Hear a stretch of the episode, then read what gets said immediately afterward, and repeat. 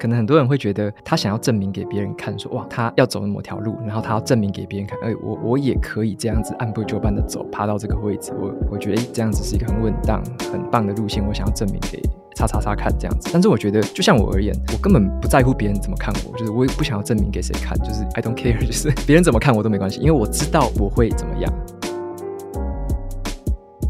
因为我们有时候会觉得职场上面的职缺好像就是一个萝卜一个坑，我们就会去思考，我现在要跳哪个坑，这个坑会不会比那个坑好？我们会用这样的方式，希望说找到一个叫做梦幻工作的坑嘛。但是有时候透过这个方式去思考，会比较局限了自己的想象。而是我后来更喜欢一种方法，就是说，我们有没有办法依据自己的能力去打造出一个我们自己心目中的梦幻工作？Hello，大家好，我是 Grace，欢迎收听。最近工作还好吗？最近工作还好吗？是我们很常和朋友聊天的开场白。但除了好与不好以外，很多说不出口的，没有被了解的，不知道和谁说的，希望都能在这里聊给你听。节目每次会邀请一位在职场上努力发光发热的来宾，来和我们聊聊最近的工作与生活。今天非常开心，邀请到阅读前哨站的站长瓦基来到节目跟我们分享。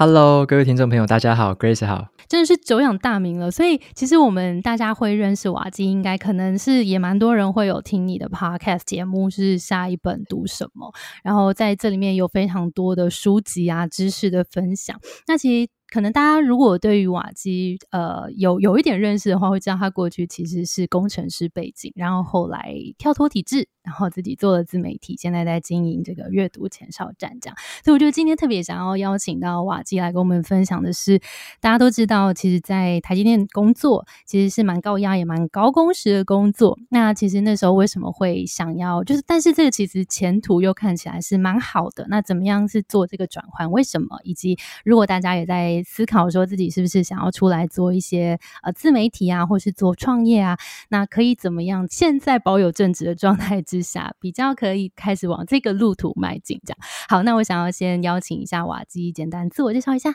呃，大家好，我是瓦基哦。那我简单介绍我两个频道，好，就是我第一个是书评的部落格，叫做阅读前哨站。那上面我就是用文章的方式跟大家分享我的读书心得。那另外一个是 Podcast 的频道，现在也有 YouTube 的频道了，就叫做下一本读什么。那上面是用说书啊，用声音、用影像的方式跟大家来说一本书，我自己的心得、我的读后感。对，所以说基本上我的频道就是围绕着书籍跟阅读这方面，还有一些知识萃取、知识吸收跟知识输出这方面的主题，然后来跟就是分享给大家这样子。对，那我自己就是现在就是有点像从科技业，然后转换跑到。跳入了这个自媒体的行业，就有点像是这样的一个转换跑道的过程。其实是落差蛮大的诶，我们就直接来聊聊这个转折好了。当初为什么会想要从这个工作，然后跳到现在自媒体经营？其实有一点误打误撞啊，就是我一开始对自媒体这三个字其实不认识啊。就在在公司工作的时候，我那时候开始做这件事是在台南工厂的时候，我那时候在台南的五奈米。的晶圆厂，然后那时候在工作的下班之余，还有一些那个假日的时间，我就开始想说，诶，把我自己阅读书本之后的心得整理起来，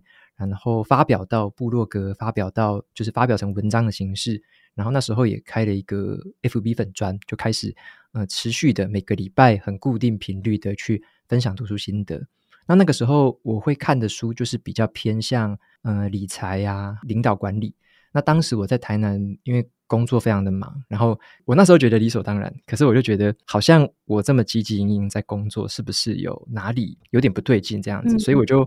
看了很多书，就是找那种可能人生意义的书，什么为什么要工作，然后呃，就是人生的价值是什么，探索了很多这方面的书，也把这些书就是写下来，然后分享出来。所以我就觉得当时在。在台南工作的时候，等于我有下班之后跟假日的一个调剂身心的活动，就是我经营着一个小小的自媒体，然后开始去呃很稳定的去分享。那做着做着，这个自媒体就算是越来越步上轨道。然后后来我又开了 Podcast 频道，然后再陆续又有很多新的合作，然后又开课程之类的。那最后才演变成一个它是自自己可以运作的自媒体的形式。然后我才决定。那个时候才决定转换跑道。这个中间大概花了两年半左右的经营时间，这样子。OK，所以听起来是在当初很拼事业的时候，好像在人生的平衡当中有稍微有一点点感觉到失衡的状况，所以从阅读书本里面去慢慢去找到自己的那个动力，或是自己工作的意义，甚至是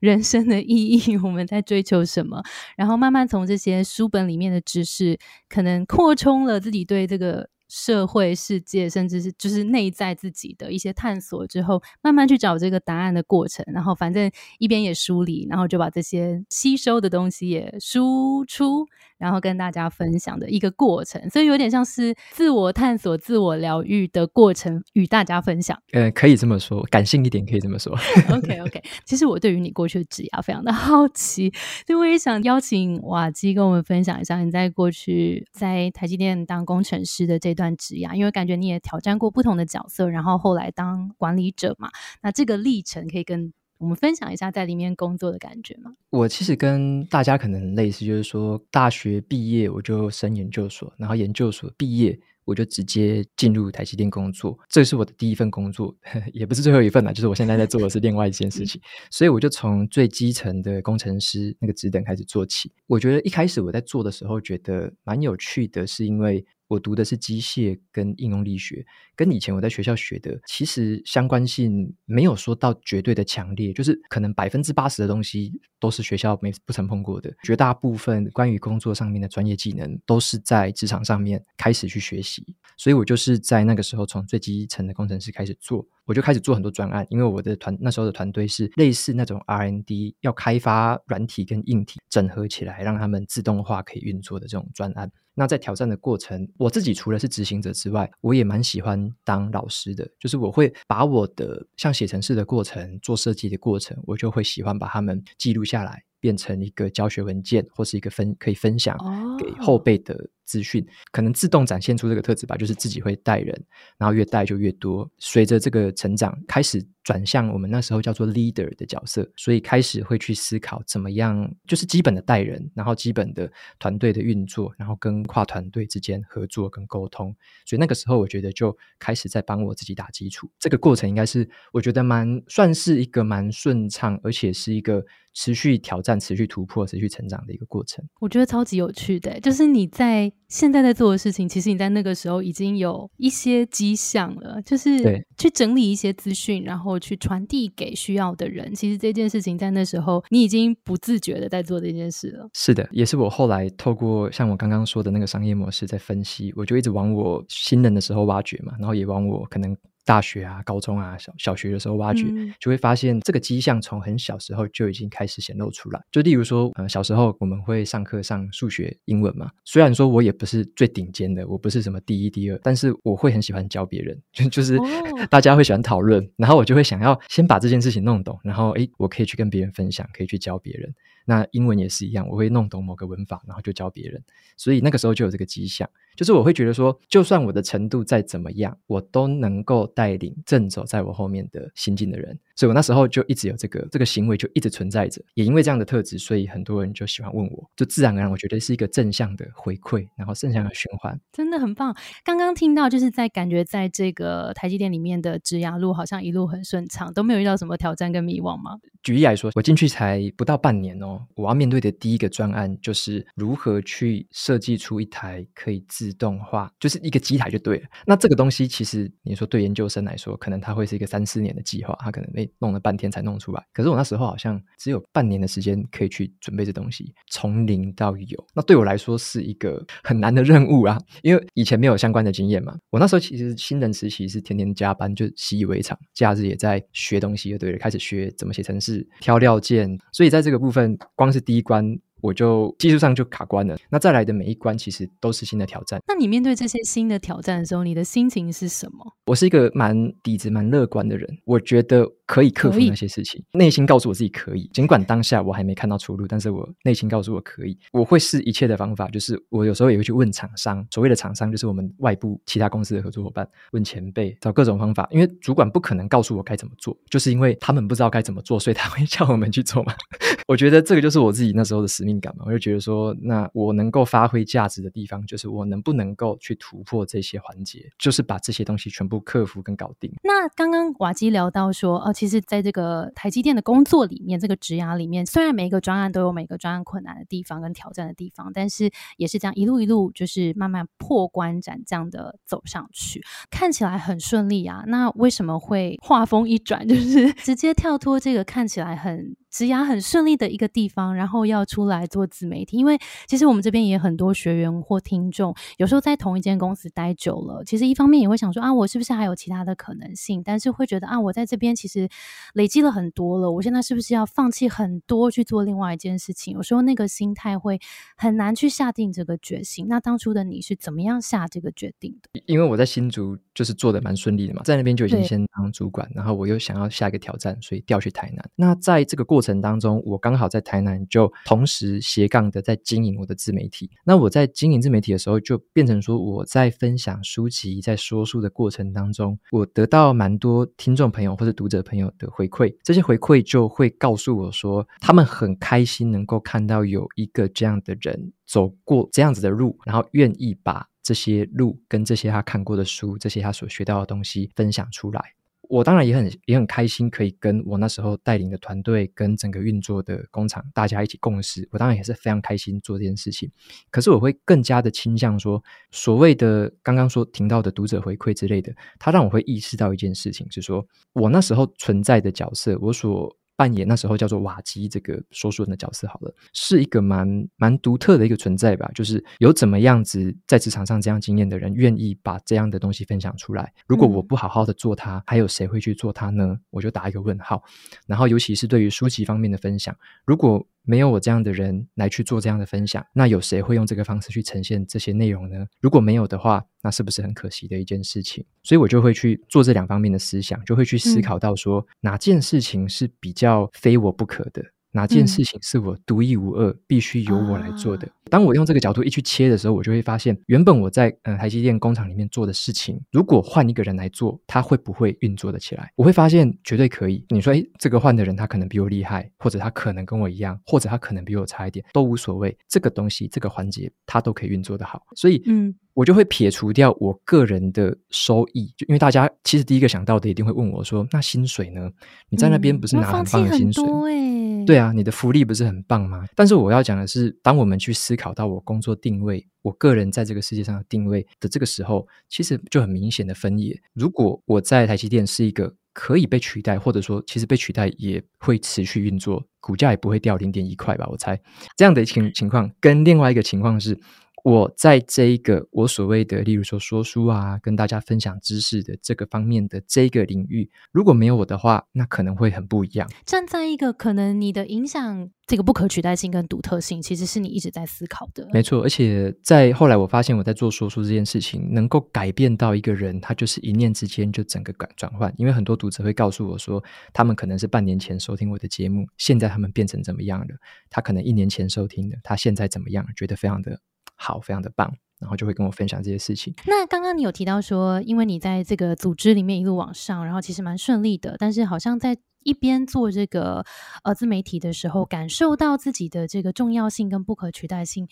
这个回馈或者是你自己的这个感觉，其实这个感受是很不一样的。你这个 overlap 的时间多久？就是开始部落格成立了一年之后，开始做 podcast 的时候，因为那时候我开始讲我的声音出来。第一次有大家听到我的声音，所以那个时候的互动其实就增加了。所以我觉得是在一年多之后，overlap 开始呈现，然后越来越强烈。这样好，下定决心的那个关键点是什么？像我们在工作上有这样子的好的表现，有这样的成就，有这样的福利，其实会根本就很难割舍。以一般人的角度来想，怎么可能会割舍？又不是傻了，对不对？而且我觉得那个更难放弃的是，你知道你继续往下走，前面其实那个路是铺好的，而且那个薪资跟福利是一直往上。对我我也分享一下我这个思考，就是说。我很明显的知道我未来的几年会怎么过，或者我未来的十年、二十年可能会在哪里。那我觉得我反而没有那么向往那样的人生。我不向往，不是因为那个人生不好，而是因为我已经很明确的知道那是什么样的人生了。而我为什么要再活一次那样的人生？我觉得很有趣，是你看到这个安全的路往前走，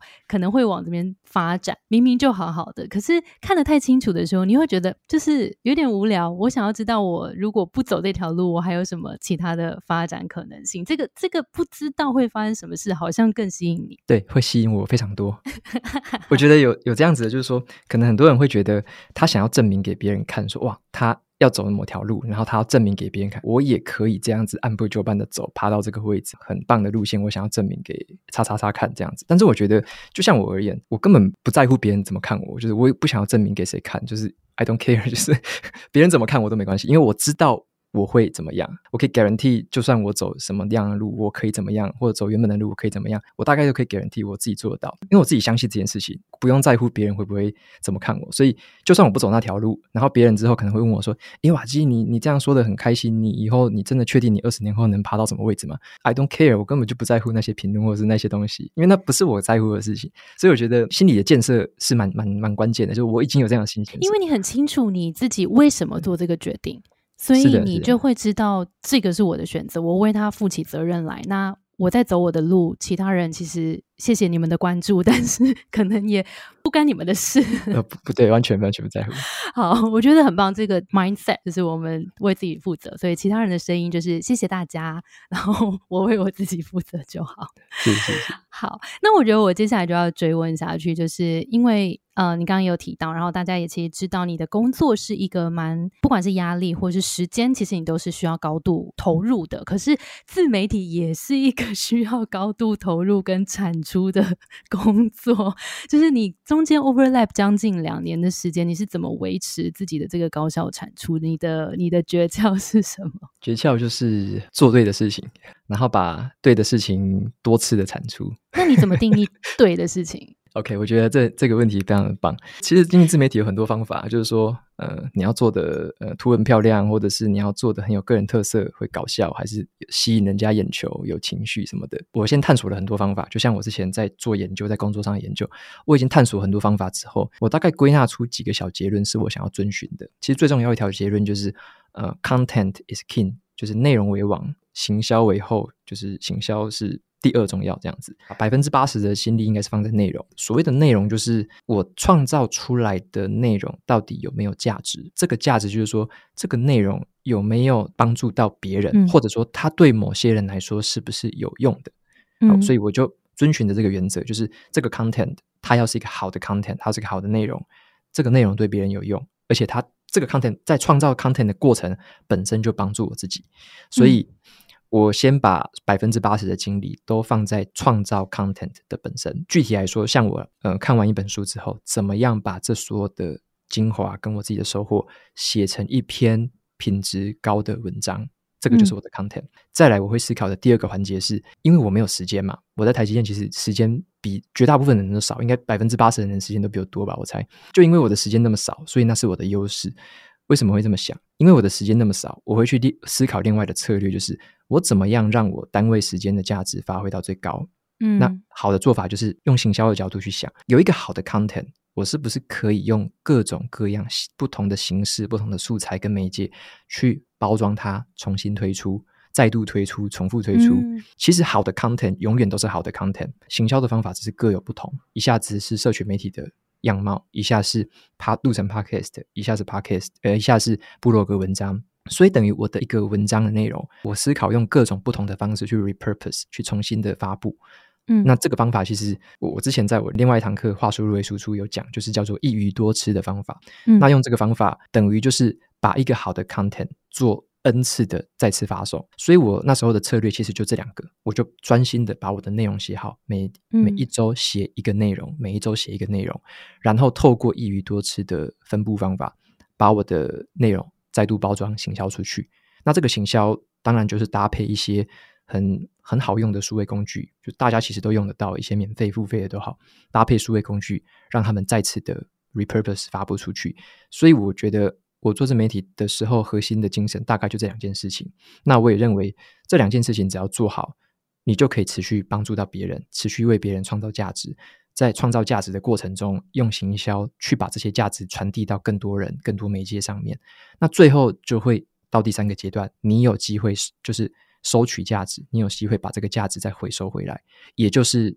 大家听到的，例如说知识变现，或者是任何形式的变现，一百种、一千种变现的方式，你爱怎么变就怎么变。所以我觉得我 focus 的地方，我专注的地方，一直都是比较核心的，例如说最源头的那些东西，就是我的内容。那后面。怎么变现？那都是一千种方式，只是我们要选哪一个去变现而已。比较多人可能会搞错重点，就是会从背后开始学，就是啊，我要知识变现，我要怎么变，然后就开始从背后想，就想了半天，前面没东西，不知道怎么传，不知道怎么创作内容。这个时候就是叫做本末倒置，所以会发现，哎，做了半天好像哎一事无成那种感觉。因为有很多听众朋友，他们曾经有走过类似的这个坑，所以会跟我回馈。那听完我的分享，他们会了解说啊，原来这个顺序一开始搞错了。这最这个是蛮关键的一个步骤，这样。嗯，我想要延伸问一下，因为刚刚有讲到说，你知道你的时间是非常宝贵跟很少的，那你反而觉得它是你的优势，因为你会更善用这段时间，让它有更高效的产出。那我知道，因为你的内容大部分都是需要大量的阅读跟搜集。知识的那这个其实这这件事情本身就是很 花时间的。那在这件事情上面学习或是吸收的这件事情，你有什么样子更快速的方式可以跟我们分享吗？我说时间很少哦，是真的少。那诀窍就是什么？把那些很原本已经够少的时间全部拿来做这件事情。我原本可能有打电动啊、追剧的，那时候我几乎就没做这件事情。对，刚好那时候新冠还是什么的，反正。不能出国玩嘛？那就不要玩，就好好的做这件事情。我那时候也把我整个输入到输出的过程想成是一条工厂的产线。因为我自己在半导体工厂嘛，我就会去思考，有很多个站点，我每一个环节是做什么事情的，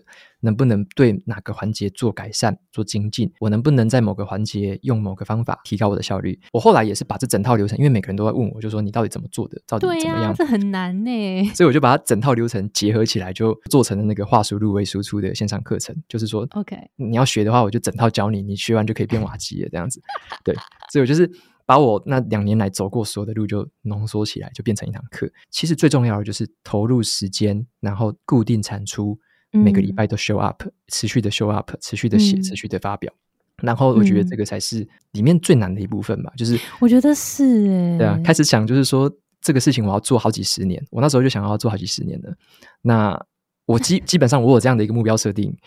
我就我就会做下去嘛，就持续做好几十年。然后。当我们这样做的时候，其实就是让自己立下了一个持续练习、持续精进的一个很好的这个小小步骤，每天都会发生这样子。嗯，因为其实刚刚我就有提到说，你自己真的是实战的经验，在经营自媒体的这么长期的经验里面，然后还去结合你过去经那个工作经验、那个产线的 的那个流程的制定这这两件事情起来，呃，把你的这些产制内容的的方法跟你的心态。怎么建立，然后怎么去实做，变成了第一堂课嘛？那我知道你最近有一堂新的课程是在讲卡片和笔记，对不对？那这两堂课有什么不一样？新的这一堂课在做什么？也可以跟我们分享一下。嗯，刚刚讲到的是一个话术入为输出的过程，那个针对的是某一本书，或者是我那时候会看那种教学的线上课程的影片，可能是某一段影片或好几段影片，针对某一个资讯来源的吸收，是我第一堂课的重点，就是。把这个来源好好的吸收、处理好，写笔记之后，怎么样去产出一个文案或一篇文章，就是一对一的那种感觉，一个输入会有一个输出。那我后来在做这件事情的过程当中，我渐渐的会有那种，我有时候会感到 burn out，就是那种，好像那种疲惫了，就是说，哎，好像都是这样一个一个一个一个。然后我有时候我要回顾那些我做过的笔记。好像都只能依照书名，只能依照单一来源去回顾。嗯，我好像没有办法建立起一个属于我自己的知识体系，就是这些东西没有办法再做更横向的或是水平的展开，这个地方有点受限。所以我那时候就去觉得说，哎，好像写作有遇到一些瓶颈，又去学了很多不同的方法。那我后来就学到一个算是改变我一生的一个笔记方法吧，就是叫做卡片和笔记法。嗯，对。那这个方法很有趣的是，它卡片其实是一个很很有画面感的，大家可以想象，对，一个比名片大一点点的卡片，就是一张卡片。那卡片和笔记是在以前没有电脑的时代，就是说你写很多张小卡片，把它们放到卡片盒子里，然后就堆在你的书房旁边，就有很多盒子、很多抽屉。好，这个是以前这么做的，所以它沿用到现在，这个方法就叫做卡片和笔记。那现在的话，有数位工具的辅助。就更方便了。像我对就开始学这个方法之后，我就开始学习怎么样把我看的每一本书，好，这本书里面可以把它的知识点拆解出来。我可能就会发现，诶，这本书里面可能有五个很值得摘取出来的知识点，每一个就写成一个小卡片。那每张卡片大概就是三百到四百字，所以呢，对我就会把一张一张的卡片当成是一个一个知识点。这样子的话，我就等于说从原本的单一来源拆解开来，变成是我是对于那个知识跟想法的直接的认识。然后在每一张卡片撰写的过程中，我们也要去思考说，怎么把这个卡片跟其他的卡片做一些关联性。举例来说好了，哦像可能我正在学卡片和笔记这个方法的时候，我就会去想一下，卡片和笔记法跟我以前听过的子弹笔记有没有什么差别？这两个方法嗯有没有什么差别？它们的关联性是什么？所以我可能就会写另外一张卡片，叫做这两个笔记法的差异，然后就会去写它们的差异是什么，那就会把嗯这些东西做关联。所以当我们在做一张一张小卡片，并且去思考它跟其他事情的关联的时候，这个时候就有点像一个网络，有没有一个网状的嗯效果？我的知识变成说是一个网状的东西。假设说我在思考的叫做笔记的方法好了，我在想这个主题的时候，我就可以去调用以前我曾经写过的很多相关的卡片，重新排列成一个新的主题，就是诶，关于笔记的方法有哪些方法，它们的差异是什么？我就可以特别去写一个这个主题出来。所以这个方法对我造成的影响，就是我开始会更懂得怎么样去处理来源是四面八方的这些资讯，怎么样去消化他们，用一张一张卡片的形式处理好他们之后，帮他们建立好相关的连接，还有跟我自己已经在思考的主题做一些连接。那么在我未哦来，像是我会做一些演讲啊，我要做一些简报、教课嘛、备课，就可以直接调取那张卡片。对对对，我要写新的文章，或者说我一直在写书，这些所有的过程、所有的知识的表达跟产出，我全部都可以去调用以前我曾经写过的很多已经写好的卡片，嗯直接拿出来用，后面的效率就会非常高，我省下非常多的时间。哇，我觉得听起来超级有趣，但是我觉得这会有一个困难点是，那个那个架构一开始架构的方式好像会有点重要，因为我在回想我自己做的笔记，因为有时候比如说看了什么书，我也会写一些笔记啊，然后看一些什么剧啊，然后写一些笔记。我就在思考说，譬如说，假设我对于呃教练这件事情。呃，是感兴趣，而且我是有在一方面累积这样的知识的。那其实可能有一些剧或是一些纪录片，它有这样子的知识点，我可能会命名这个剧的名字，然后在里面写出这些呃重要的一些金句，或是里面的一些知识点。那其他的书可能也也有一些知识点，但是我可能会需要去怎么把它用主题的方式，让这两个中间可能有讲到一个类似的东西，譬如说呃叫什么积极聆听，好像他们可能都有讲积极聆听这件事。那大家各方面在讲积极聆听的时候，他们举的例子或是他们用的什么样子的方式，其实是不一样的。那我怎么样下次去找到积极聆听的这张卡片，然后我就可以在这上面看到说，哦，其实有很多方面不同的作者跟不同的谁，然后对于这件事的阐述是什么？谢谢 Grace，我觉得这个问题非常的棒，就是很符合我某一个，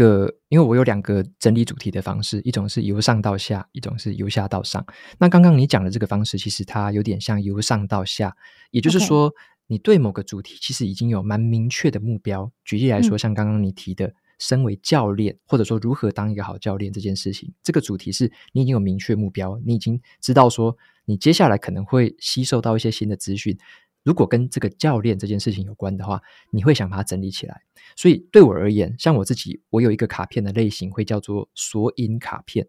这个索引的英文叫做 index，就是一个嗯 index 的卡片。像图书馆的那种书本的大纲，对对对。嗯那假设说，像我们对于教练这个主题有一个很强烈的目标，我想要做这方面的这个，你想要把它整理起来，所以我就会开一个卡片，它的名字可能就叫做“如何成为一个好教练”，嗯或者是成为好教练的必备的元素。那这个就是一个索引的一个卡片。那里面我就会把我所收集到，像刚刚 Grace 说的，如果你有看到一个是积极倾听的这个部分的资料，或者说你有做过积极倾听方面的卡片，我就会把这些标题、把这些连接先放进来这个索引卡片里面，开始去做整理。那我们一开始也不用强制自己说我一定要分几个类别，而是你有多少资讯，你就先放多少进去这个嗯教练的这个索引卡片，比较没有压力，比较没有压力。像我嗯自己的话，大概都是在做了三到五张之后，我才会发现一个类别出来。假设说像刚刚你说，哎，看这个剧，这个剧里面可能讲到说，教练就是要帮忙，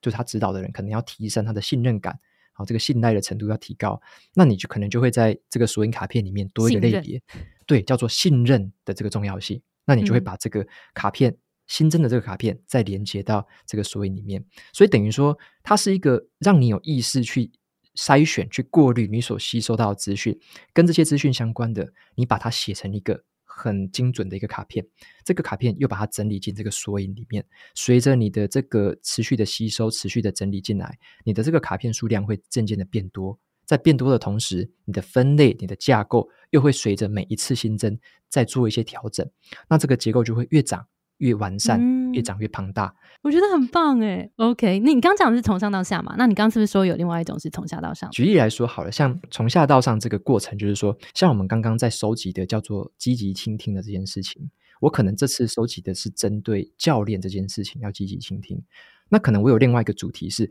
我怎么跟我的父母沟通？嗯，然后跟我的主管沟通，跟我的同事沟通，跟我的客户沟通。对，在我们在做这些不同角色的沟通，我可能也会有一个职场专门在想职场上面的怎么样向上沟通。那我可能有一个家庭的，在于家庭的沟通来说，怎么样跟子女，怎么样跟我的父母沟通。嗯，这个部分可能都会有牵涉到一些沟通的元素。当我做着做着，诶，这些不同的主题里面，我会发现它好像都有一个要仔细倾听的这个元素的时候，你可以汇整到一起，你可以把它们一起来看，摊开来一起看，我就可以来看一下，说，诶，这些我曾经做过关于倾听的卡片，有没有什么共通的原则？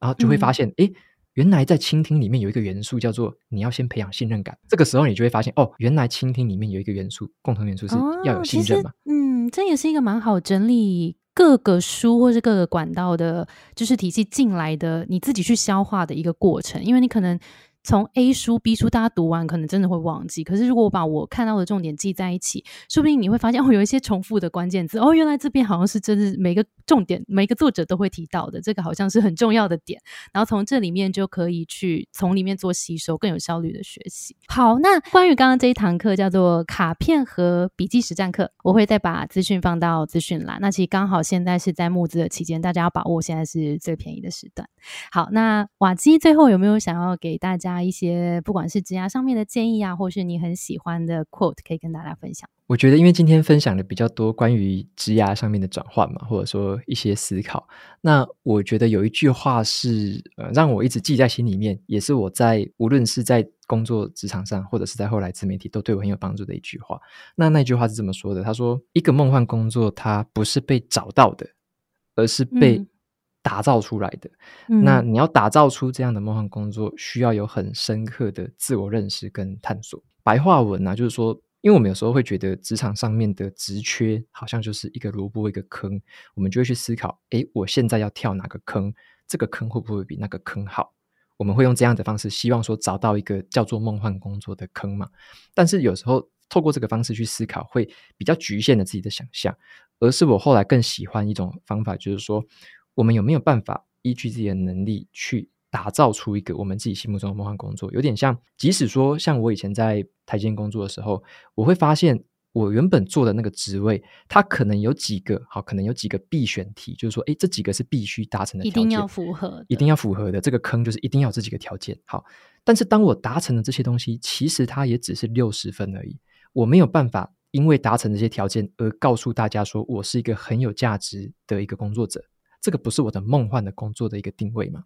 当我要去思考的是，我有没有办法去创造一些不同的，为以前的旧元素翻新，或者我创造一些新元素，是可以让我这一个工作职位或者我要做这件事情是能够产生更大价值，能够帮助大家提高更多效率，能够让可能整个沟通更透明，运作效率更高。如果我能够做到这件事情，等于说我们是透过了。自己的努力或自己的一些方法，还有技能的搭配，去创造出了一个梦幻工作的定位，那就可以跳脱出那个坑的那个想法，这样子。嗯，我觉得很棒诶，因为其实我觉得有时候我们在职场上面，可能呃在一个位置久了，的确难免也会觉得啊，好像我就是受限了，我就只能做这个公司赋予我的的这些任务了，好像我自己能做的事情，能发挥的也不多。但其实像瓦基通过去的职涯里面，就算他。之前做的是工程师，其实他也发挥他的天赋跟他的兴趣，其实他会去整理一些他有兴趣的文件，然后去呃分享给需要分享的人，其实他就去创造了他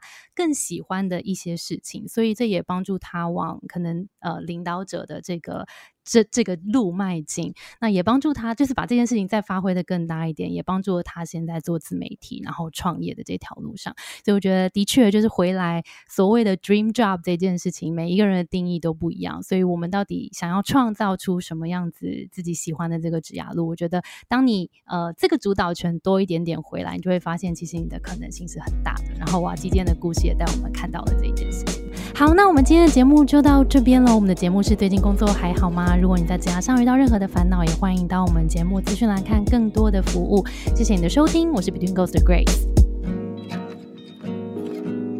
我们相信职场不是一个人的战斗，一群人一起前进，绝对比一个人走得更踏实安心。我们会陪着你一起把家走得更顺利。如果你也喜欢我们的话，也欢迎订阅我们的 Apple Podcast，分享给你身边的朋友，或留言给我们，也可以到节目资讯栏追踪我们的 IG 和社团。那我们就下周见啦，拜拜。